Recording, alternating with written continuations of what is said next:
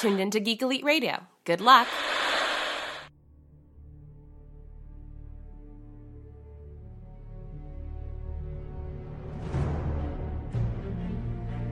The future comes, and now my watch begins. It shall not end until my death. I shall miss no game, withhold no news, report all rumors. I shall wear no jerseys and plead allegiance to no side. I shall live and die on my webpage. I am the word in the darkness. I am the watcher of the TV. I am the megaphone that informs the realms of geek. I pledge my hands and name to the Geeks Watch, for the geeks and all the geeks to come.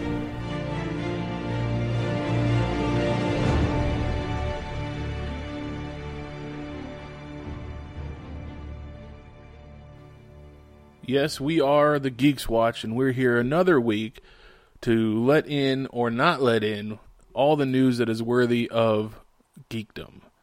So, with that being said, John, what are we going to be talking about today? Oh man, well, uh, news wise or content? Content, like what are we going to be talking about later? Like we'll get to Ah, our news okay. here in a second. Well, where we ran out of episodes of TV shows that we like to watch because we just go through them so darn quick. So we thought it'd be kind of fun to go into some of the past um, Marvel, potentially DC movies as well that uh, most people may not be familiar with because they've been buried in the sands of um, mediocrity. And we'll be covering such classic hits as the 1990s Captain America, the late 80s Punisher, the 1970s Doctor Strange made for TV movie, and uh, many others. Yeah, many others. And today we're just going to be talking about the Captain America and the Doctor Strange, though, right? Yes. So there you go. Uh, we have some, you know, what the MCU could have looked like if we started back in the seventies. uh, all right, you know, but we'll get to our news first. So let me go ahead and uh, say what I have because I found a few interesting stories that I thought were pretty cool. One I wanted to talk about is that uh, we and uh, one of our other Geek Elite Radio uh, podcasters uh, posted it on our Facebook earlier this week was uh, the fan made trailer for Blackest Night, a Green Green Lantern movie. Uh, did you get a chance to look at it, John? I saw it and I saw like the first 30 seconds of it, but my buffering was kind of bad, and I said I'll come back to this, and I forgot. no problem. I mean, it, it uses obviously it uses a lot of footage from the Ryan Reynolds Green Lantern movie, but then the fact that we have so much DC Comics content now in television, it uses a lot of that too. It also uses some footage from uh, Batman v Superman and uh, Man of Steel, and I have to say the this you know the the uh, the special effects that they used or the the after effects I, I should say they they used to make the characters look like different color lanterns was actually pretty good. The the the, the trailer looks pretty awesome. So uh, anybody that's listening to this and hasn't got a chance to look at it, you know they should check it out on our Facebook page. That was put up by uh, Chris Franey from our Imagine If podcast. Also, Check that out. yeah, definitely. Um, we have Stephen Amell, play, who plays Green Arrow on uh, Arrow on the CW. I guess was asked about how he would feel if, uh, and this was at Salt, Lake Comic Con, Salt Lake City Comic Con, if they were to cast someone else as Green Arrow in the DC movie universe, the DC extended universe. And I guess at, at first they called back to, or Amell called back to when they first announced that Ezra Miller was going to be playing the Flash instead of Grant Gustin in the movie universe, and he did say it. He he did say it sucked, but he wasn't talking about the fact that they cast someone else. It was just more about the timing of the of the the announcement of the cast because that was, I believe, that was right before the finale of Flash, and it kind of, uh, you know, drew away from the CW show a little bit he said that if they were to cast someone else, he'd be okay with it because he isn't the first person to play the Flash. or I mean, to play Green Arrow, and he won't be the last person. He doesn't own Oliver Queen, and I thought, you know, obviously that's a very uh, PR spin on the whole thing, but it's very, it's also very, you know, realistic and grown up of him to to say something like that, where we have a lot of, uh, you know, fanboys that get so upset when they cast uh, someone else other than who's in the TV show, and I understand it. I mean, my biggest problem is that they they cast Ezra Miller, not that they cast someone else. I just don't see him as Barry, so uh, we'll have to see how he does. And just from the trailer that you know we everybody saw from Justice League, I'm already kind of pissed off about it. But that's not here or there.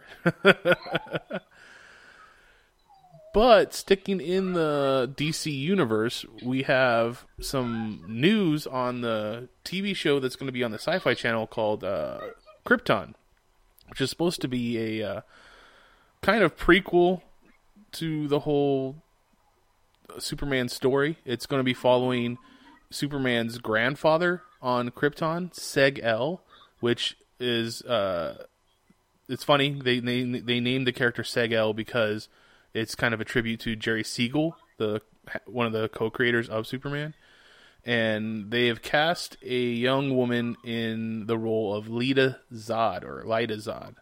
Uh, she will be playing a character that falls in love with Seg-El and basically showing how the Zod house and the L house had, you know, uh, ties way back when it also says that she will be a cadet in the in Krypton's military and the daughter of a general.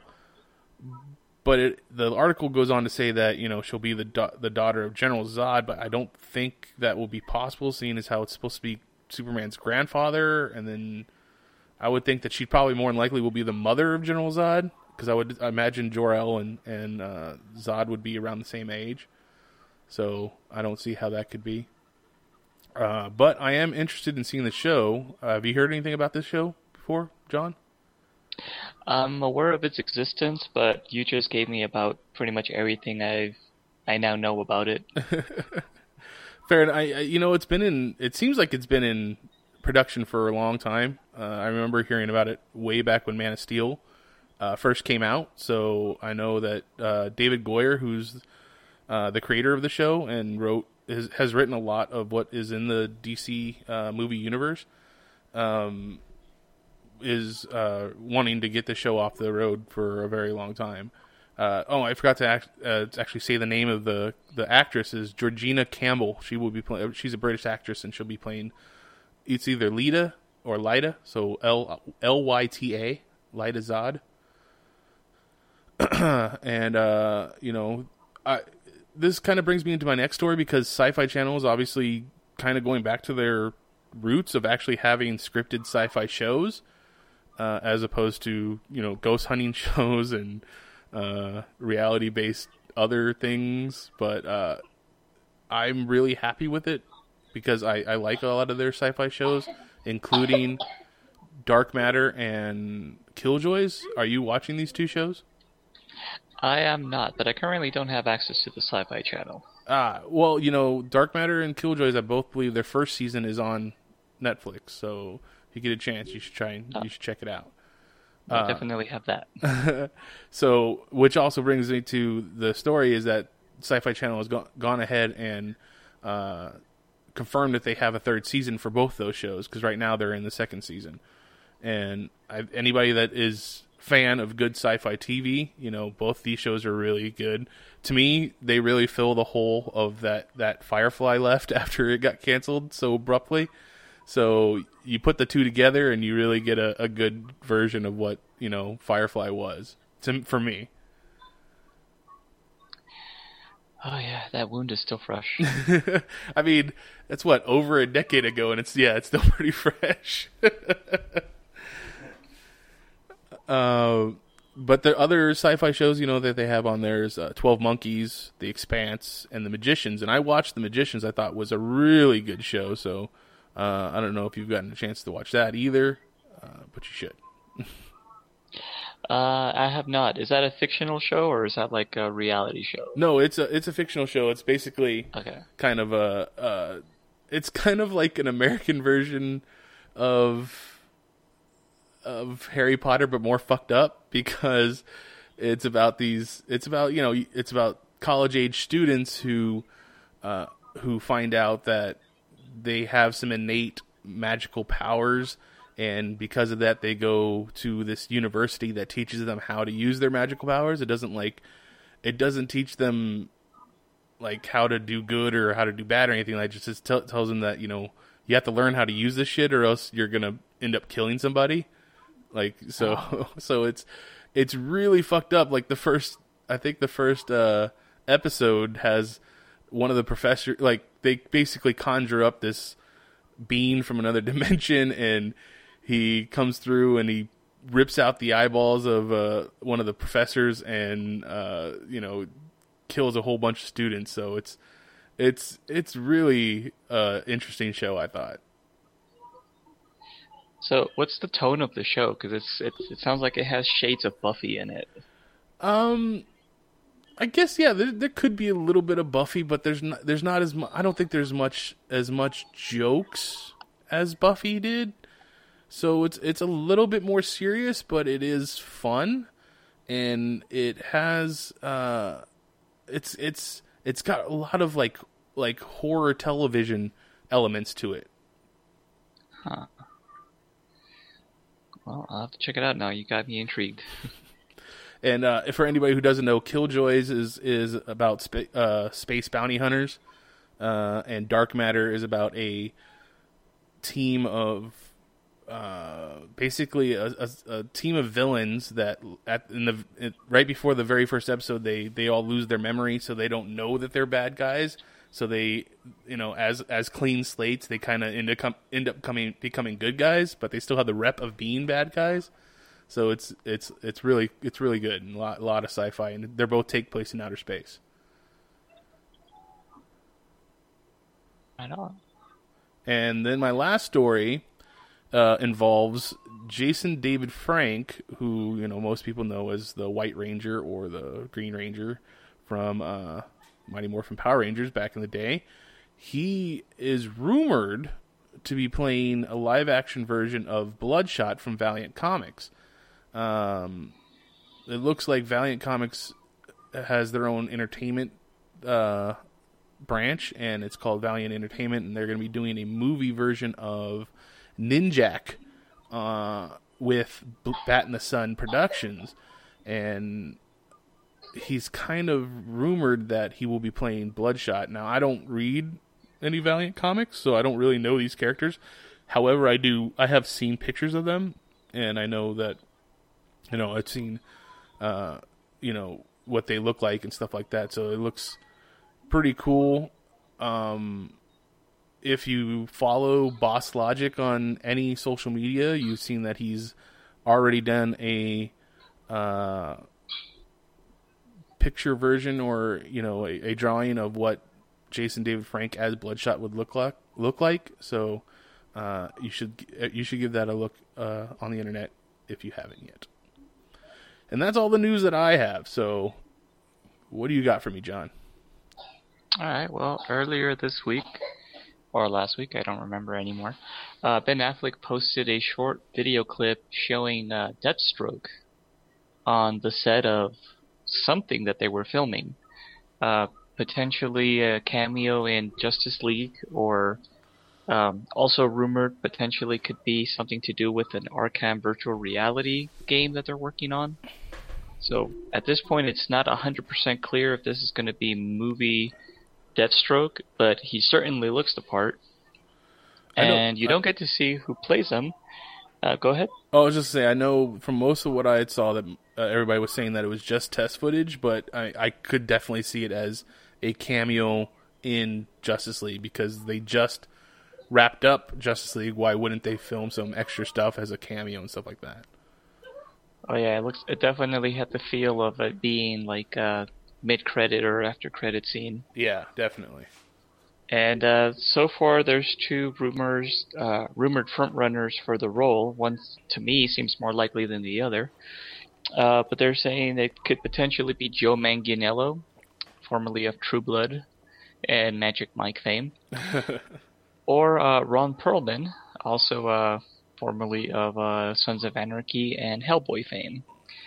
And like we were saying in a in, in the pre-show warm-up, that I could see both of these being Deathstroke in their own way. Um, Yeah, but I, I was gonna say yeah. Ron Perlman de- definitely has that, you know, the older look that Deathstroke's supposed to have.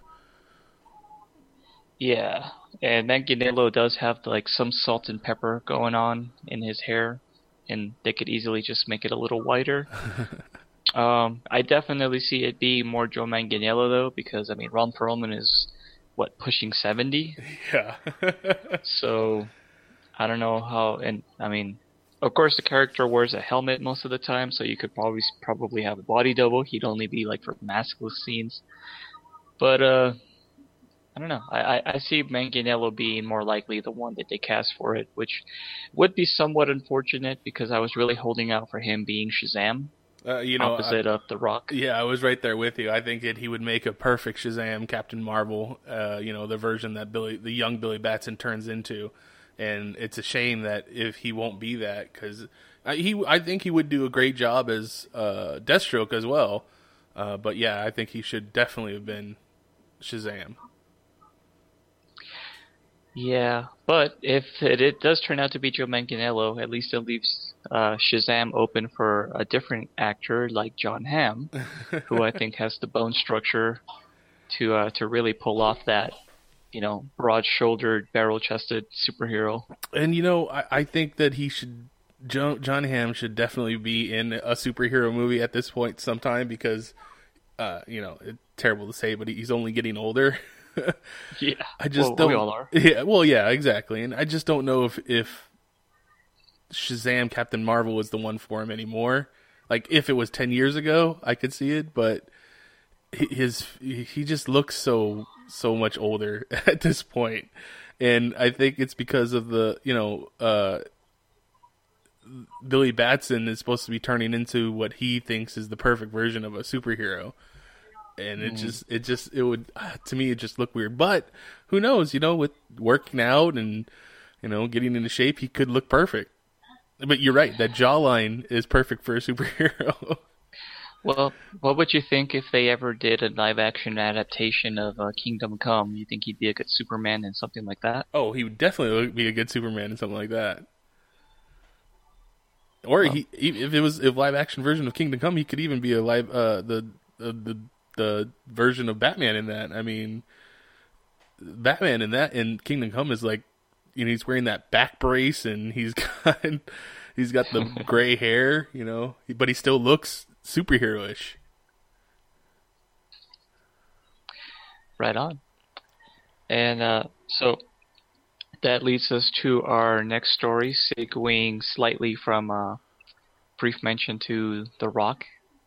Is um, his character has been revealed in the new Jumanji movie, and it looks like he's going to be playing a double role similar to the guy that played the father in the first movie, who also played the like that safari hunter right um, The Rock is doing his best Indiana Jones impression.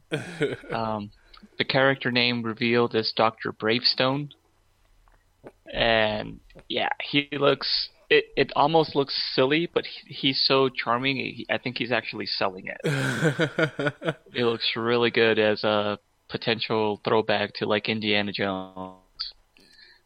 And um, so that kind of solves that mystery as to who he's going to be playing or what he was. I know we talked about it the last time.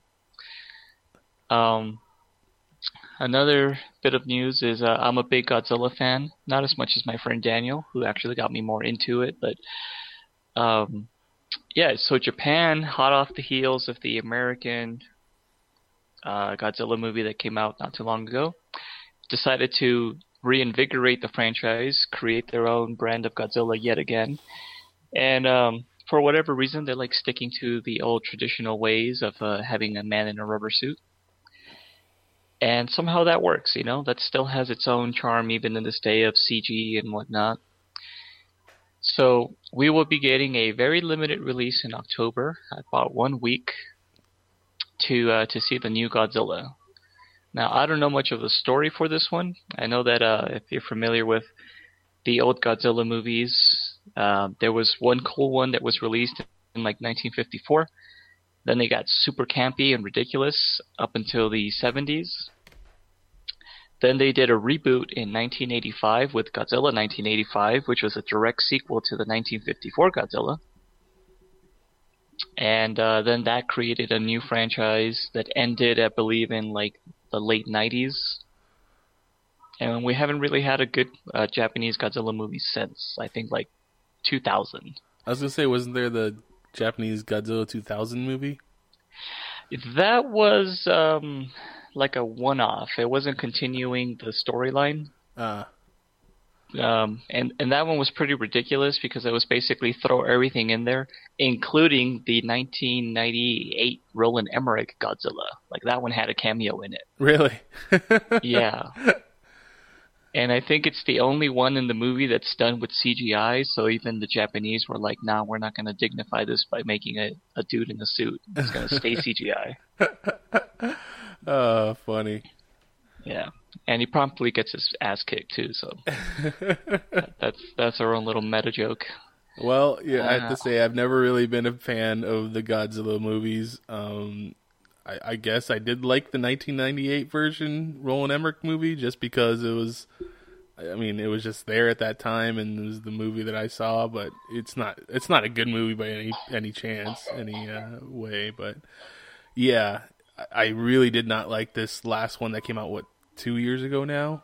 I, I Mhm. just thought it was terrible. I, and maybe maybe because I never watched any of the older versions, but does Godzilla really save people? I mean, I thought he was always there to, to destroy to destroy the town, and, and people like the people had to fight him back.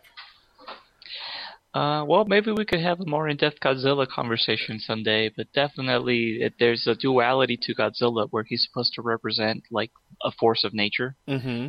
So, like his first appearance, yes, he was sort of a, a, a metaphor for the Hiroshima bomb, Right. and yeah, it was basically just like wanton destruction of innocence and so, so much collateral loss. And then, um, when it became really popular, that's when he became more of like the savior of like basically it was Japan owning their suffering.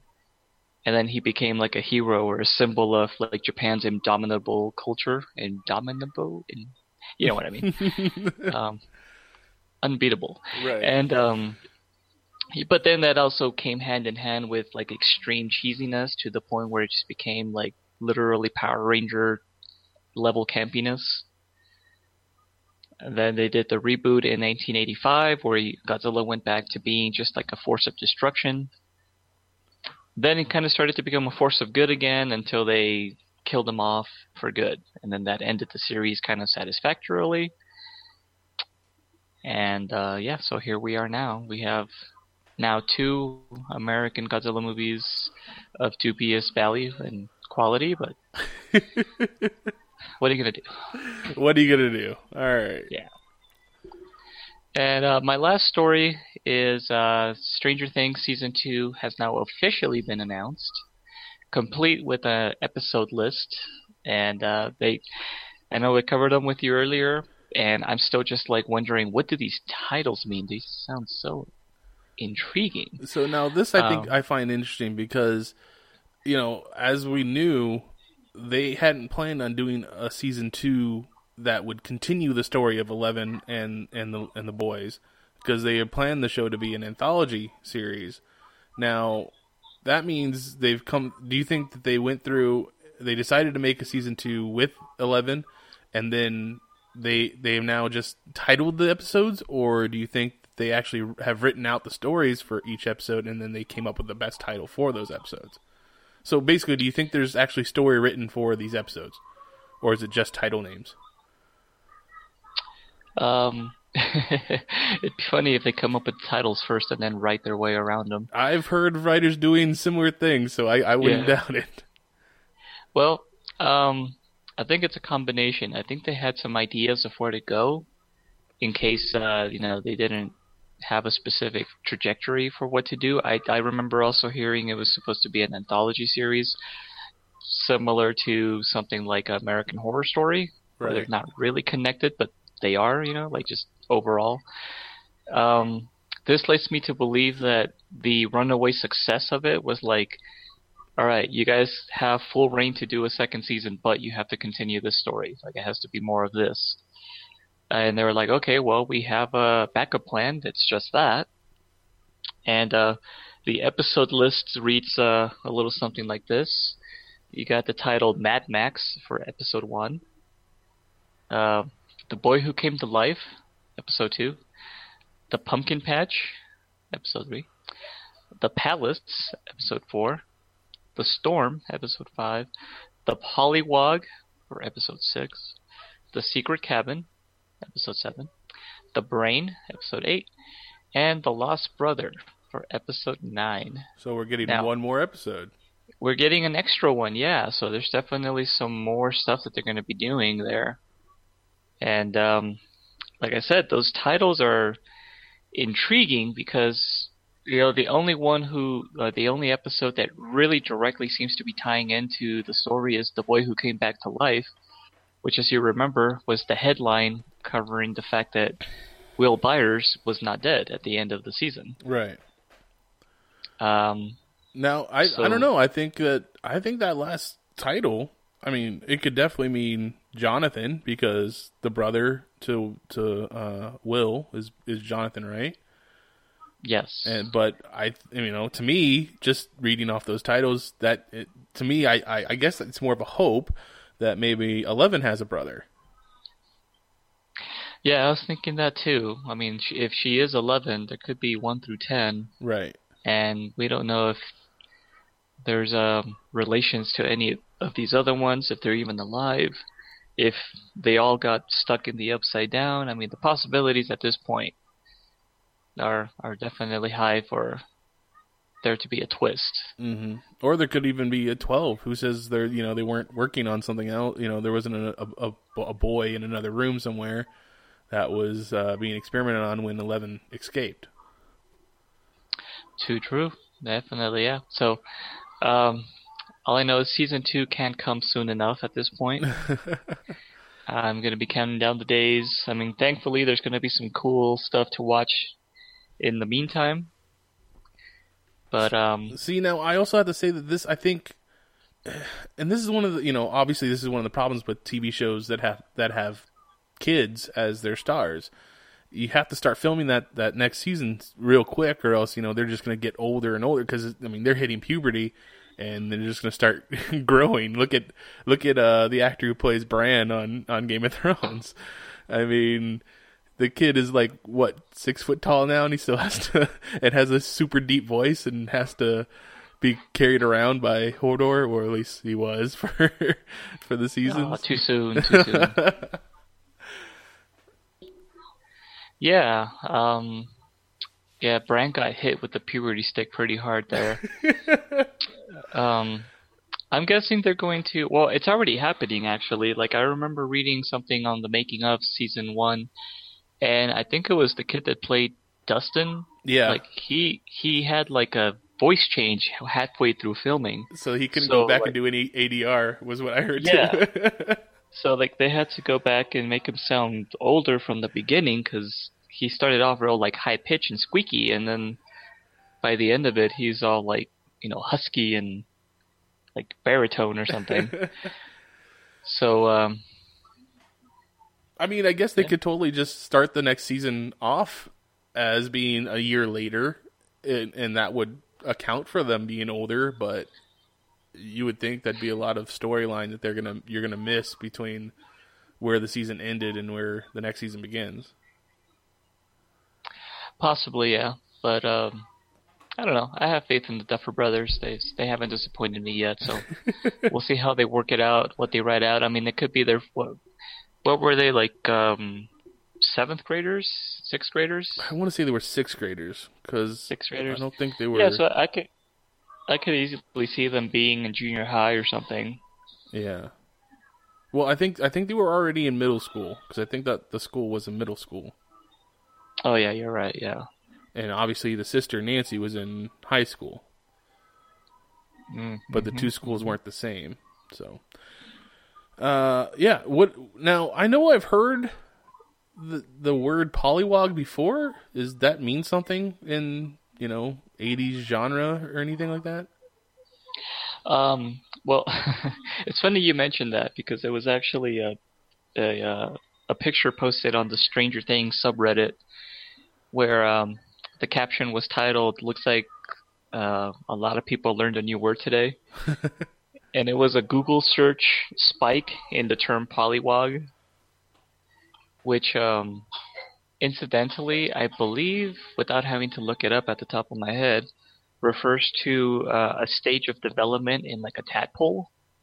Oh, Um, I think it's the stage where it doesn't have legs yet, or it has the back legs only. oh, Yeah, so that could be a reference to maybe like the the leech things that um, what's his name, that Will was coughing up, or I mean that that's the most direct thing I can tie to it. But um, Well, see, I definitely see it as like the the they're the the the smartest science teacher in the world teaching the kids about polywogs and being like, "See, this is during the phase of development when they develop their back legs or whatever," and then uh, relating it back to like 11 and she's like oh well you know the the amount of power that we she had before was only in her development now she's even fully de- you know more developed and she's going to be able to do more or something like that I like that. I like that. That's awesome, actually. And it also reminded me, uh, the science dude reminded me a little bit of um, the biology teacher from Gremlins. oh yeah So I can kind of see something like that going on, where like the teacher's studying like a specimen, and then like overnight it cocoons and it becomes a monster, and hopefully it doesn't end up killing him. But no You know. they killed that science teacher that'd just be terrible yeah, he was, he was like my second favorite character. He's my hero now. Uh, also, uh, you may have heard of the term Poliwag from Pokemon because there is a Pokemon called Poliwag. Mm, no I, I don't know anything about pokemon so Ah. I, I don't know that know it from there Uh, you're not playing Pokemon Go like uh, almost everybody no longer is. almost everybody no longer is i like the way you put that Yep. No, I am not. But let's go ahead and switch gears, John, to uh, the T the T or I don't know if they were made for TV movies or not, but they are movies uh, set in the Marvel look like universe. yeah, they definitely look like they were made for TV movies. Uh, back starting in 1978 with Doctor Strange. I think it was 1978, right?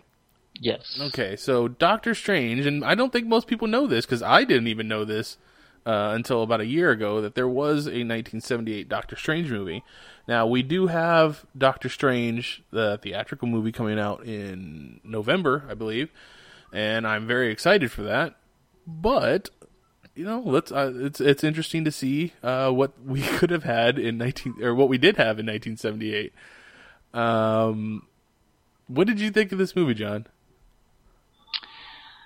Uh, I believe that the the Marvel Cinematic Universe had very humble beginnings,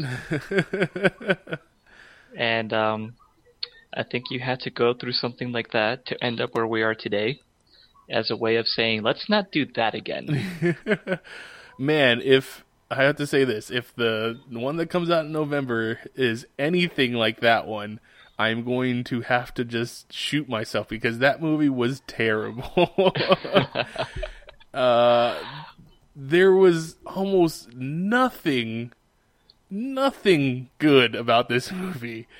Uh, I think I I recognized maybe two actors, and that's Morgan Le Fay was played by Jessica Walter, who uh, I think most people would recognize from Arrested Development now, and I know her as the voice of uh, uh, what's her, the leader of ISIS on Archer, Uh, that would be Mallory Archer. Mallory Archer. Thank you.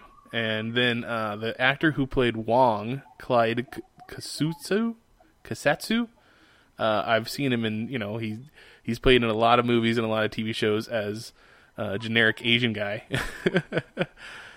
so uh, I think oh, I remember him. yeah, you know, he, him and uh, Pat Morita probably had to fight out for a lot of roles throughout their careers as a g- generic Asian guy from wherever, and uh, I, I just I, like I think the the one I, rem- I I remember him the most for was uh, Dragon the Bruce Lee story. He's the older teacher gentleman on the boat when Bruce Lee is heading towards America, and he he teaches him about he teaches Bruce Lee about how uh, the Chinese built the railroads in America, and the the phrase uh, "not a not a Chinaman's chance" comes from that experience because they would not they might not pull uh, the Chinese man up fast enough when he had to plant the dynamite to blow a hole in a mine, and uh, unfortunately, you know, they died. They blew up with the dynamite. But that's just you know what I remember him from. He has a long list of of on IMDb for roles. I'm gonna go out on the limb here and say he probably played a Korean in MASH. I wouldn't doubt it. uh, so, yeah, this particular movie was just awful. I mean, it takes forever for him to to find out about like the Doctor Strange to find out about magic. The one they already switched him in the very beginning from being a surgeon, a world class famous surgeon, to being a uh, psychiatrist for some reason because that just makes him better, I guess. Uh, because he's like tuned into the human mind or something. Ah, that makes sense. You know, uh, they did end up getting Cleo in there, or Clea, I'm sorry, in there as his love interest, but she's just a helpless law student or grad student or something like that that gets taken over by Morgan. Uh, we the bad guy in the movie is never actually said to be Dormammu, but I mean you can kind of imply or infer that it's supposed to be Dormammu or Dormammu. Are you referring to that hand puppet with glowing eyes? Yes, the terrible hand puppet with glowing eyes that is covered in fog throughout the whole movie, but he's obviously very evil. It reminded me a lot of uh, Malebolgia from Spawn for some reason. yeah, uh, that's uh, very similar of what they were going for. Yeah, so my impressions of uh, the movie were basically um, it definitely looked like it was inspired by a bad acid trip, where you have moments of sheer like visual terror and nonsense, followed by lots of moments of boredom. Oh, it, it in I mean it just it takes so long for them to get to the point where he's like learning about magic in the world and then you know it, it's not till the very end when they get uh you know him to actually like the Doctor Strange character to actually do some uh actual magic I guess. I mean literally he learns one incantation and he tries to use that on every bad thing that comes along well, see, it was supposed to be a pilot for a TV series, so I'm guessing he was going to learn more magic as the season went on, like maybe different spells.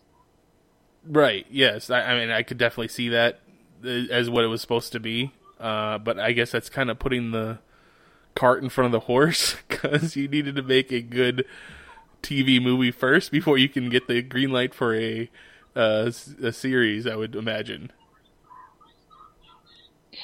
Yeah, and uh, an important thing to note too is that uh, for the two, potentially three movies that we will watch uh, for this this outing, um, Stan Lee was involved. Like he was definitely in the credits. Oh yes, definitely. I mean, he even goes on. I guess there was an uh, an interview that he had later that says that this is one of his favorite uh, adaptations of his of his work on you know in a movie. Is it really though? Like, does he really mean that? I don't know, but that's what he said. So, uh, you know, I mean, and I, I can imagine the reason why you get a lot of the accurate names in the in the movie is because of Stan Lee. But like even the costume, eventually when he gets his costume, it doesn't look right. It because it's got a starburst instead of a demon-esque looking uh, symbol that Doctor Strange is usually uh, known for, and uh, it's it, it's just oh I don't know. There's just so many weird bad things about this movie. So they get the symbol right with the the the, the grid looking symbol that's supposed to rep you know represents that that that house that um Linda Littermeyer is living in, which eventually Doctor Strange lives in, and you get this idea that he was always fated to become this sorcerer supreme because his, his father knew Littermeyer back in the day before his father died and that's why he gave his son the ring and uh, you know it was it was part of his fate to become this sorcerer and oh man it's just that house is like a cave inside of a house. I don't know why everything looks like it's rock it's probably some leftover like hammer movie sets or something like they filmed bride of dracula or something in there i i wouldn't doubt it yeah, and uh, the ancient one was really more like a like a fussy British man or something. yeah. Uh, I mean, yeah, and that's what uh, Thomas Lindenmeyer would mean is is the replacement for Doctor Strange's comic book mentor, the Ancient One, a Yes. native Tibetan who was former Sorcerer Supreme. Yeah, for some reason, he's just this old, crusty dude that kind of knows some some magic, and he's supposed to be the one that teaches Doctor Strange how to to be the Sorcerer Supreme, and like the extent of his teaching that we see in this movie goes from if you if someone bad comes up to you, say this uh, by the name of Rylan. I command you to leave, and that's it. That's all that's supposed to happen. And the big, massive dude on the horse from hell is supposed just runs away because he heard the incantation. now that was kind of a cool visual. I'm like, all right, like it's campy, but that's kind of fun looking. Yeah, it was campy, but yeah, you're right. For 1978, that that's it was pretty good, but that's about it. Oh, speaking for 1978, uh, so the trans-dimensional traveling scenes look like they were ripped right out of Doctor Who's TARDIS. He's like floating, and you see like all this like just- just weird spacey imagery, kind of like zooming around him. Yeah, exactly. That's I mean, it looks exactly like Doctor Who from from that time period. Yeah, it like I said, just this this is just but a glimmer of what would eventually come to be. And you know, I thought when I was re- when I was watching this because I didn't, I never really watched the old Bill Bixby uh, Hulk movie, Hulk TV shows. But I thought that this was around the same time as those. But I guess those came out in the eighties. Um, I believe it started right at the tail end of the 70s, so it might have been like 79. Um, Oh, okay.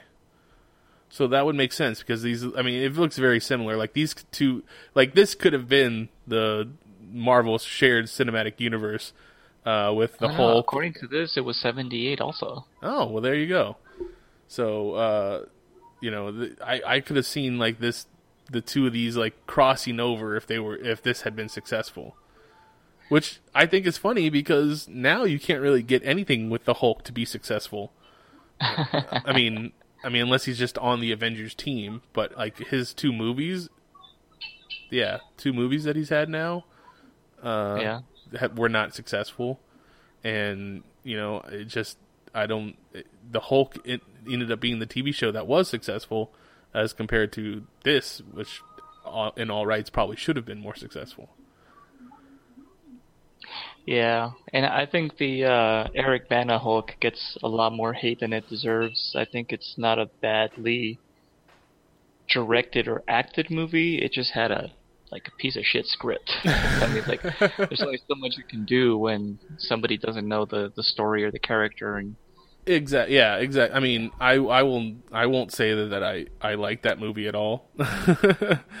but I, I will say that at least Ang Lee did something unique with his direction. He definitely tried to make it look like a comic book, which was kind of cool. But yeah, the you know the script and the story of it just doesn't follow, almost doesn't follow anything recognizable to a, of uh, the Hulk in comic books at all.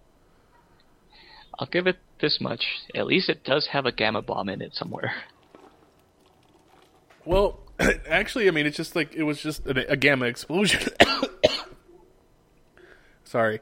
Uh, I mean, they were still just trying to use gamma radiation to heal people instead of turning it into a, a, a bomb like a like an A bomb. No, I meant in one of the flashbacks, they, they actually show like a green mushroom cloud. Oh, that's true. I didn't even think about that. You're right. Yeah. And, uh, uh, Yeah, no, no, the way he got his powers was kind of stupid. He's basically like stuck his hand in an X-ray machine or something. But, uh, but but at least some of the flashback stuff, like of the seventies or sixties, wherever that time frame's supposed to be when he was a kid. yeah, when Nick Nolte, was- his father, was making gamma bombs or whatever. Yeah, and uh, dissecting starfish to mix with blood or something. Yeah. that that that part was weird. Then it, it goes off the rails. But um, has Because you know, potential. you know, the Hulk's father was the absorbing man, and you know they he became a scientist and all kinds of stuff. Who makes Hulk dogs in his garage with spare parts? yeah, that's all in the comic book somewhere. Dude, that, he's like practically Tony Stark level genius if he can do that. He-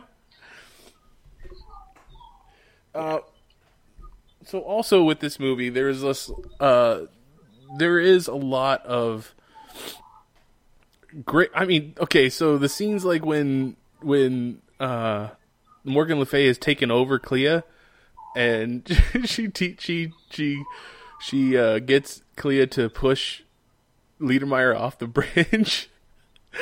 Uh, it's just so funny to watch the fake body fly off the bridge and then get hit by the car.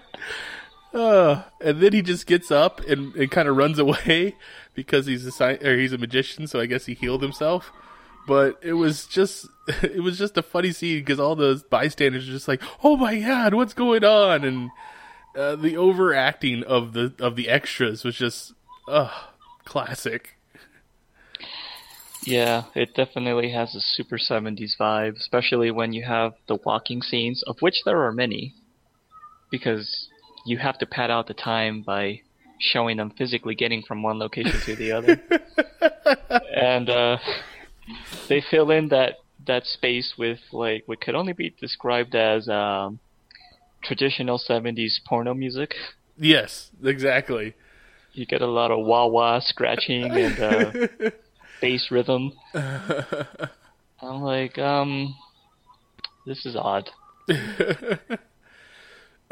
So in the end, we see that like the whole motivation behind Morgan Le Fay's evil doings is that if she doesn't do it, Dormammu is going to turn her into or uh, expose her real age and make her look like what she's supposed to look like. And I guess if you you're supposed to take into account that she's supposed to be the Morgan Le Fay from the Arthurian legend, uh, so that would make her really old by this point.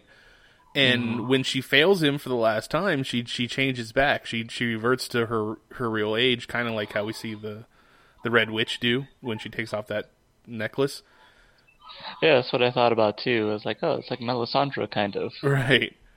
But the very next scene, which I guess would have been them trying to, uh, you know, uh, lead something to the, for the ending, or not for the ending, but for the TV series, is Morgan has come back to the real world or our our dimension, I guess you could say, and then she looks the her, the age that she wants to look again, and she's some type of businesswoman that's, uh, you know. Um, uh, taking over the taking over the business world and has all kinds of money and being interviewed by by reporters and stuff. So, do we take into account that Doctor Strange beat Dormammu and he that the the reveal spell was no longer on top of her? She was her own woman now, and she she's come to our world to to make money. Uh, that reminded me of uh, like a similar plot line somewhere else. Um, it's there's a really cheesy movie. Um, I think it was called The Black Roses, um, from the late '80s, early '90s, having to do with a a satanic rock band. Okay. At the end of the movie, the the lead singer of the rock band turns into a really awful rubber monster. and they think they beat it because it basically comes to like a really small little town. I mean, this is supposed to be like one of the biggest bands in the world, similar to like say Guns N' Roses. Right. And so they go to this rinky-dink little backwater town to put on a concert. The lead singer turns into a monster, revealing his true self because he's actually working for the devil or something. And so they beat him somehow. He basically ends up burning up in flames, and you think it's over. It's a happy ending. And then they put on the news, and then you see the same rock star dude, like alive and well and back in human form, saying, "Yeah, we can't wait to get this new tour started." And that reminded me so much of this ending. Wait, didn't they just defeat her and now she's whatever, but she's back and like like what? yeah, And- exactly. and I think I glazed over at that point. well, yeah, I don't know the runtime for this movie. I think it's around 90 minutes, and it's just it's easy to just start to glaze over at any point because it's so boring. I mean, for a movie that's supposed to be about magic and you know fighting mystical creatures and stuff like that, it's just oh so hard, so hard to get through. yeah, it. Uh, I was like, um, well, that's over. Now I can uh, move on with my life. And no, we were just getting started. and we went on to to see the next movie on the list. That's right. So then we'll skip ahead to 1990, 12 years in the future, where, where Captain America comes out, and wow. So what, were you blown away by the quality of this uh, masterpiece? Oh, I, I so was. I mean, the movie starts out in what Italy pre World War Two, I guess World War One era, and Something like that, yeah. and uh, you have a little boy playing a, a piano for his family, and then all of a sudden, uh, you know, guys with machine guns just bust in the, the house and start shooting everybody and steal the little boy away. And uh, you have a scientist that is like kind of protesting doing this experiment on a, on a little boy, and the Italian fascist is just like, nope, do it, and because he's super smart, he knows how to play the piano, and uh, we're gonna want him. So sh you know they start to do the experiment, and she she kind of sabotages a lot of things and runs away, right? Yeah, like if I caught it correctly, they basically said this is like the smartest kid in the village, so he's gonna be our super soldier or something like that. Yeah, And yeah, they demonstrate that by him playing the piano kind of softly. He's doing like uh, a Beethoven piece or something. I'm not sure. I don't remember what it was. And um, yeah, so the whatever these soldiers are, they come and take him away, and then you start seeing some like test footage of what they're gonna do to him.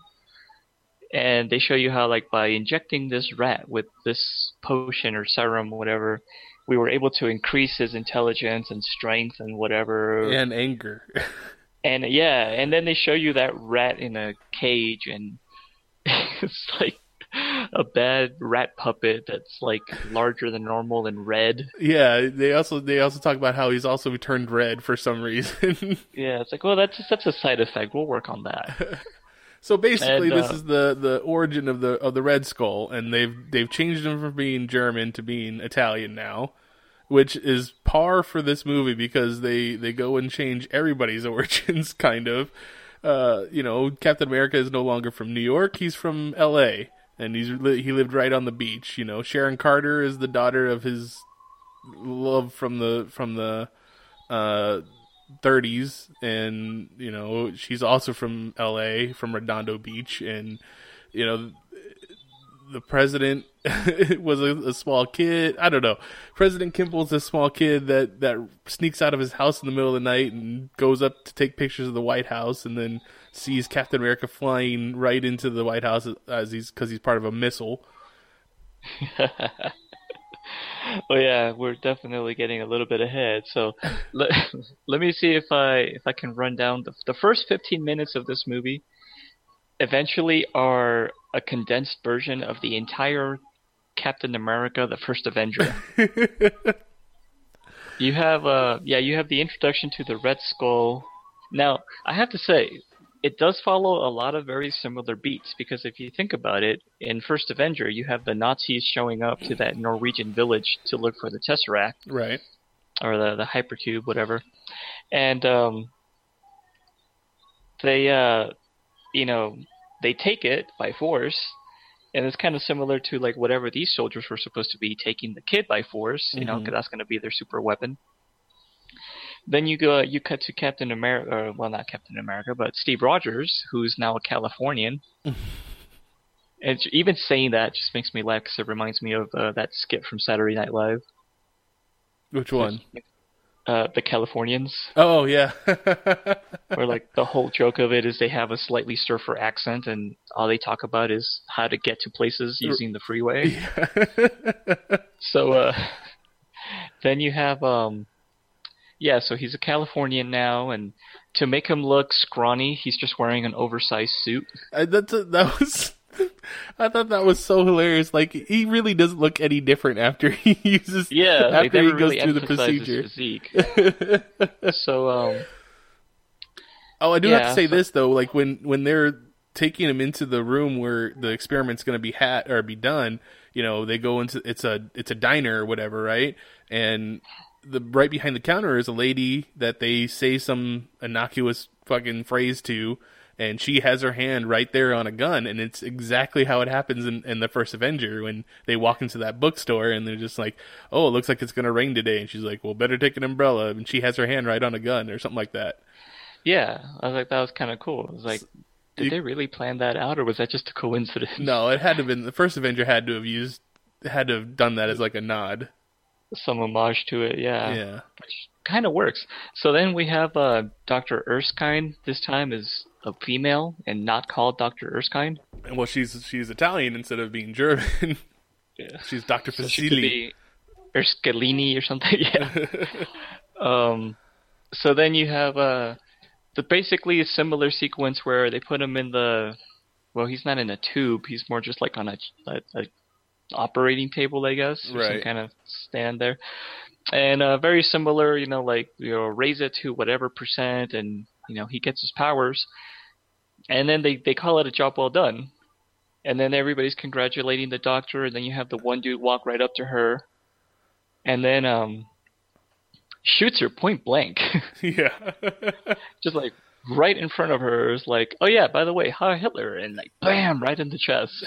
and you're like, holy crap, that didn't have any like sense of provocation or anything like the uh, uh, first Avenger. Like there, you can kind of see the tension building. and you see You the know, guy with the set up a shifty eyes. Yeah. Like you know something dubious is gonna happen. Like Dr. Erskine makes eye contact and for like a brief moment he realizes, oh wait, that's not right. no, this is just like straight out of nowhere. This is like uh like Lee Harvey Oswald being taken into interrogation and Jack Ruby just comes out of nowhere and like blows him away. And uh Steve Rogers gets out of his chair or whatever it was, uh, the bed and he gets shot like also pretty brutally. There was a lot of blood in this movie, surprisingly. right. Um, but then like the next scene, he's in the hospital bed. He gets up and he was like, "Okay, I'm ready for duty." You know, he like super healed, I guess. then uh, the next scene after that, you have um in the plane getting ready to get dropped off in Italy. Already wearing the cap suit, already with the shield, and there's like one quick throwaway line where he says, uh, "You think a month's worth of practice was enough to master this thing?" and they're like, "Well, let's hope it was enough or something." And you're like, "Wait, seriously?"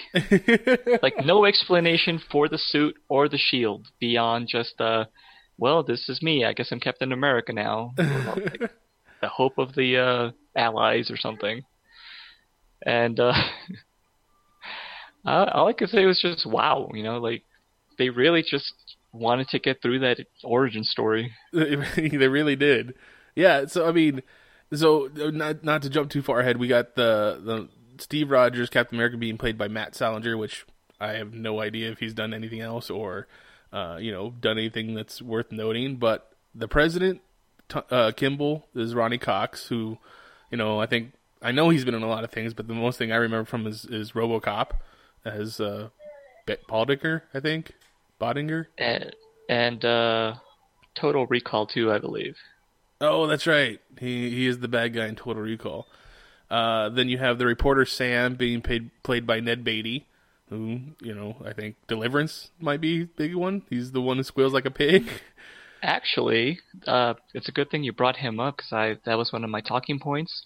Um, he may be the first uh, DC to Marvel crossover char- uh, actor. because he was in uh, the Superman movies. Yeah, Or he at played least one Lex. Luthor's lackey. Yeah. Which uh interesting story about that is that that character, you know, uh, I believe his name is Otis.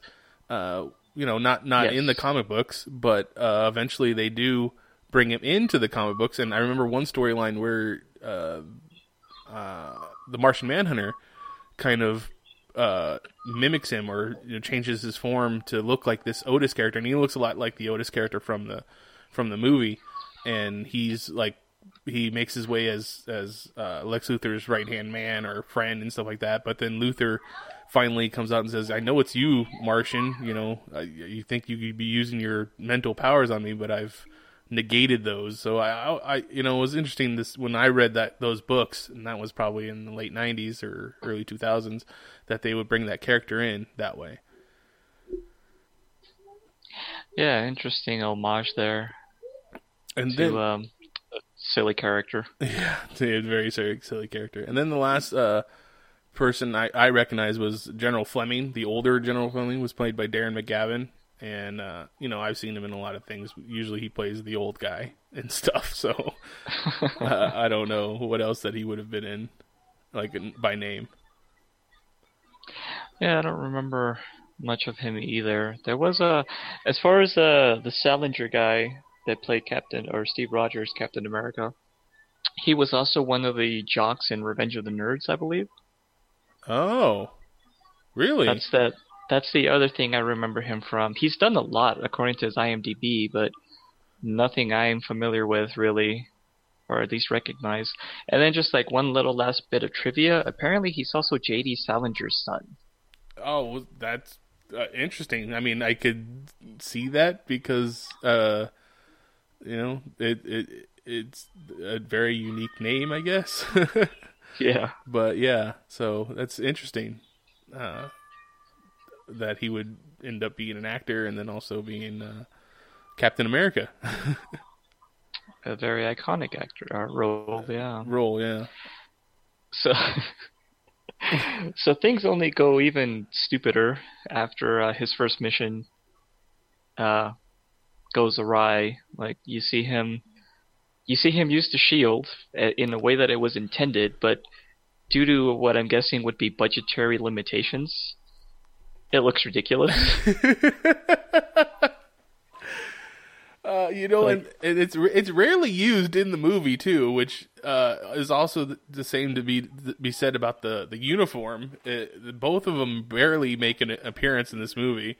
Uh, I think it's a little bit at the beginning and very much a lot at the end when you know there's the big fight scene with the the Red Skull. But yeah, it's so bad looking. Yeah.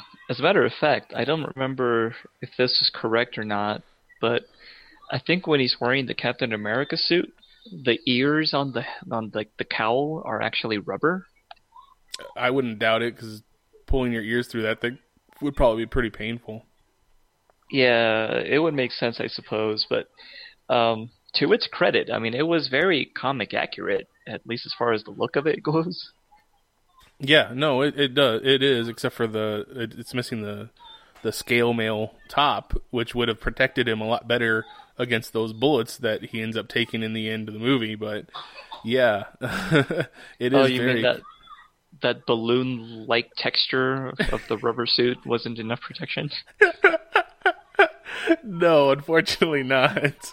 Like, who, what guy, what like serviceman in their right mind would go out in that on a mission? It's just like, wow. Uh, and I like the fact that they said Vaselli is the one that designed the suit too, and she's just like, yeah, this would be great for him to go out and fight, fight in. I guess it was going to strike terror into the hearts of the enemy, maybe, and they'd want to surrender or something. I don't know. It was pretty bad. um, see, that's what happens when you don't put some context to what's happening. And um, honestly, this is the best thing to come out of watching this movie. I liked Captain America: The First Avenger. I, I didn't think it was one of the strongest entries into the Marvel U, but it was serviceable. Now I think it's like a freaking work of art.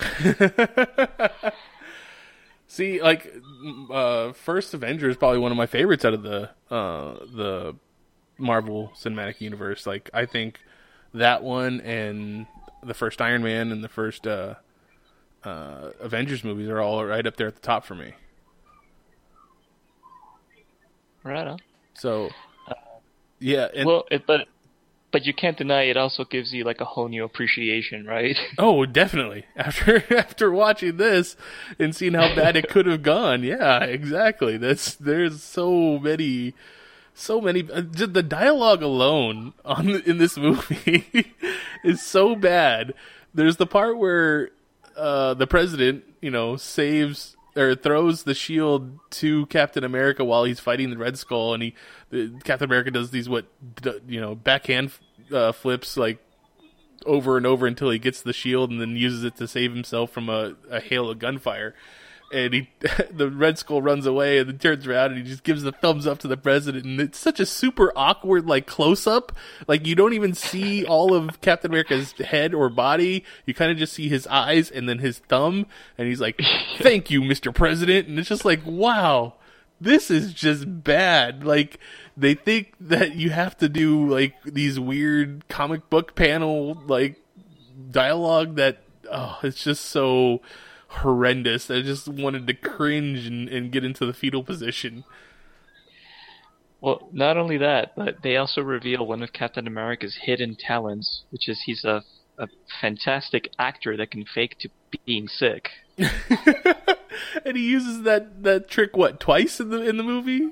I believe so. I'm, I'm sure there's probably a third that got left on the cutting room floor. Well, if they were smart, you'd always have to do everything in threes for comedy. So yeah. Yeah. but yeah, he uses it once on Sam. He says, "Oh, pull the car over. I'm gonna get sick." And he he run. He goes like a good what, maybe 20 yards in front of the car. Starts acting like he's gonna throw up, and then when Sam comes to see if he's okay, he runs back to the car as fast as he can and uh, leaves Sam out in the middle of the road. And then he later on does that to Sharon, but Sharon you know, doesn't quite fall for it, but she ends up following him anyways because she knows exactly where he's going. Uh, I think that was one of the things. It's just like none of the like things that he did in the movie made it look like he was any more of a like he had any more strength or agility than any like regular soldier. You know what I mean? He doesn't run any faster than anybody. He doesn't lift anything bigger than anybody else uh, he, the Captain America that we have now at least holds a you know helicopter from flying off. Well, it's it seemed like um, he has the superhuman ability to heal from gunshot wounds. It's about the only thing that he does successfully without really trying. Oh, there you go. He's got that. He's got that uncanny ability. Yeah, missed opportunity to include Wolverine because it looks like he spent a good chunk of the movie wandering through like the Canadian wilderness. yeah, the good. I'd say like the good second act of the movie is just him not believing that he's in the future and like, you know, having to people have to keep telling him even after he sees his girlfriend has been you know aged an extra sixty years, he still doesn't believe it. He has to keep looking for more information, and then you know finally uh, Sharon shows him uh, a, video, a VHS tape and a VCR, and then Martin Luther King giving a speech, and he's like, "Oh man, it's all true. It's really the future." yeah, as if seeing Sharon like old wasn't enough. Yeah. Oh, that that could have just been a bad bender over the weekend or something. I guess. but uh, actually, now that you bring up the Martin Luther King thing, um, I was a little shocked. I think like I, I didn't know how quite to react because uh, I, I remember seeing this movie when I was a little kid, and of course I didn't understand anything back then. You know, like 1990, I was still watching Ninja Turtles and thought that was, you know, amazing. But um, so they basically said the Red Skull, who's still been alive since World War II, was uh, the mastermind behind the assassination of both Kennedys and Martin Luther King Jr. Yep. Yep. I was like, whoa, wait, what? like, how does that help him in any way? You know, like, it, it just, it, it blew my mind temporarily. I'm like, Yeah, Wow. for history wise and what he wants to do, it doesn't make any sense. But for story wise, you could just see some some hack writer that was like, "Oh yeah, we want to show that he's truly evil, so let's just say that he killed both Kennedy. He had both Kennedys killed and Martin Luther King Jr. Done. He is he's evil man. And speaking of the Red Skull, we've kind of went away from him for a little bit, but so during Cap's first mission in Italy, and uh, he he makes his way to the Red Skull, who looks like a little bit more like Freddy Krueger. like he's got just like a horribly jagged, like doesn't quite look like a skull, but you know, it's just like whoa, what is up with you? You know, like it just looks horrendous. And then, uh, so then when you see him in the in like the present day, which would be 1990, I suppose, he's still alive. He's still the same age, but now he has like jigsaw like skin, yeah, and, and I wasn't sure if that was his like like was that supposed to be a mask like the Red Skull wears in the first Avenger? Because you never really see him as the Red Skull again. He he just looks like Christopher Eccleston cosplaying as Jigsaw. yeah, they never you know, they never reveal if it's supposed to be a mask or if he's somehow healed over his skin or if he's had cosmetic surgery or something like that. But yeah, we've only saw the Red Skull the one the one scene where Captain America rips his hand off when he takes off in the rocket ship or the missile or whatever you want to call it. But uh, it's it's it's pretty bad. And then his death scene of getting distracted by the music that he played as a child, which is on a tiny little radio, handheld radio, which he's probably a hundred yards away, and there's no way the Red Skull would have heard that on top of that fucking mountain with all that wind going around. Uh, well, doesn't the super soldier serum also give you enhanced senses, like hear- super hearing? Fine, if you want to go with that, then that's what he had. But Sure, why not? how does knocking him off of the, the mountain stop the bomb from detonating? I, I still don't understand. Like the, the the controller is supposed to be able to call down some missiles that are going to blow up all of southern fucking Europe or some shit like that, and and he gets knocked off the mountain by the the shield, and it's done. We're done. We're good. He saved the day. well, I have some theories, but they're just as ridiculous and flippant, so I'm just gonna say, you know what? I don't know. It's just uh, poorly written, very bad, no plot, horrendous, cash grab. Stan Lee's name still in the credits, Well, but um, Speaking of, in the credits, uh, I I saw that it was uh, a film produced by Menahem Golan, and it, I don't know if you've seen the documentary on. It's on Netflix. It's called Electric Boogaloo: The uh, Wild Untold Story. The let me see. Let me get the title right. The Wild Untold Story of Cannon Films. So it's it's about the two men that that uh, Golan and Gorum that that that were the the owners of uh, Cannon Films, and you have to watch this documentary because it's just how they went about making all their money by. Have you seen the documentary? I'm sorry. No, it's one of my things to do because I'm a big fan of those kinds of movies, like behind the scenes things. And Cannon Films, they made a lot of movies that I watched as a kid, so Me too. I'm aware of it. I just haven't gotten around to it. Now that I know it's on YouTube, I'm so watching it. well, I don't know if it's on YouTube, but it was definitely on Netflix. Or Netflix, sorry, yeah. Yeah, so yeah, you give it a give it a watch because yeah, those were all the movies that I liked to watch too when I was a kid, and it has you know Masters of the Universe, all the Delta Force movies, fucking uh, even Superman: The Quest for Peace was one of their movies. So Oh yeah, the one that ruined it all. yeah, the the one You know what, though? The uh, I believe it was Masters of the Universe that ended up bankrupting uh, Cannon once and for all, which may have been a blessing in disguise because using the profits that they would have gained from Masters of the Universe, they were supposed to go into the first uh, modern live-action Spider-Man, Oh wow, so and uh, Yeah, I remember them thinking that Masters of the Universe was going to be such a big hit that they already had sets and props being built for part two. Because if you remember, Masters of the Universe actually ends with the after credit scene of Skeletor saying he'll be back. Yeah, I do remember that. And uh, yeah, not really going to happen. Not But so much. Yeah, so in order to cut their losses, uh, they took a chance. They used the props and the sets for uh, Masters of the Universe Part 2 and um, hired a little known actor back then by the name of Jean Claude Van Damme to head one last potential profit making movie called Cyborg. and um, yeah, that didn't really save him, but it did give us Cyborg, and Cyborg was pretty cool for what it is. So For what it is, yes, it, it is. Pretty yeah. I'm not gonna hate on it. I like the the post-apocalyptic nature of it, and the fact that John Claude Van Damme actually blinded a guy That's in the movie. That's very true. Yeah, for reals. Yeah, with his uh, spinning heel back kick. yeah. I was like, damn. I mean, that's a story to tell. Uh, all right, I think that's we've talked about that movie enough, and this is our in our uh, retro Marvel cinematic universe.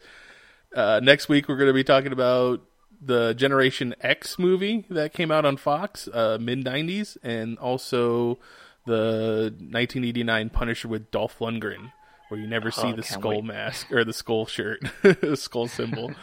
Uh, well, he, he he saved money on the skull shirt and got a bunch of skull knives instead. well, there you go. Uh, so I can't wait for next week. But uh, John, where can people meet you, or find you online? Uh, well, I was, meet me. I was gonna say Tinder, but not. um, you can find me on uh, at Magic Bollocks on Twitter, and uh, John Camarina on Facebook, and I also do infrequent postings on Geek Elite Radio. There you go. And uh, you can find me as at agent underscore of the underscore bat on Twitter. We have at Geek Elite Radio on Twitter. And like you said, Facebook is where we do a lot of our uh, conversation for the community and talk about all the things that are geeky. Uh, also, check out our website, geekeliteradio.com, for archived episodes of this podcast and other podcasts on our network. Uh, but until next week, this has been the Geeks Watch on the Geek Elite Radio Network saying always remember to geek out. Geek out. We now return you to your regularly scheduled program.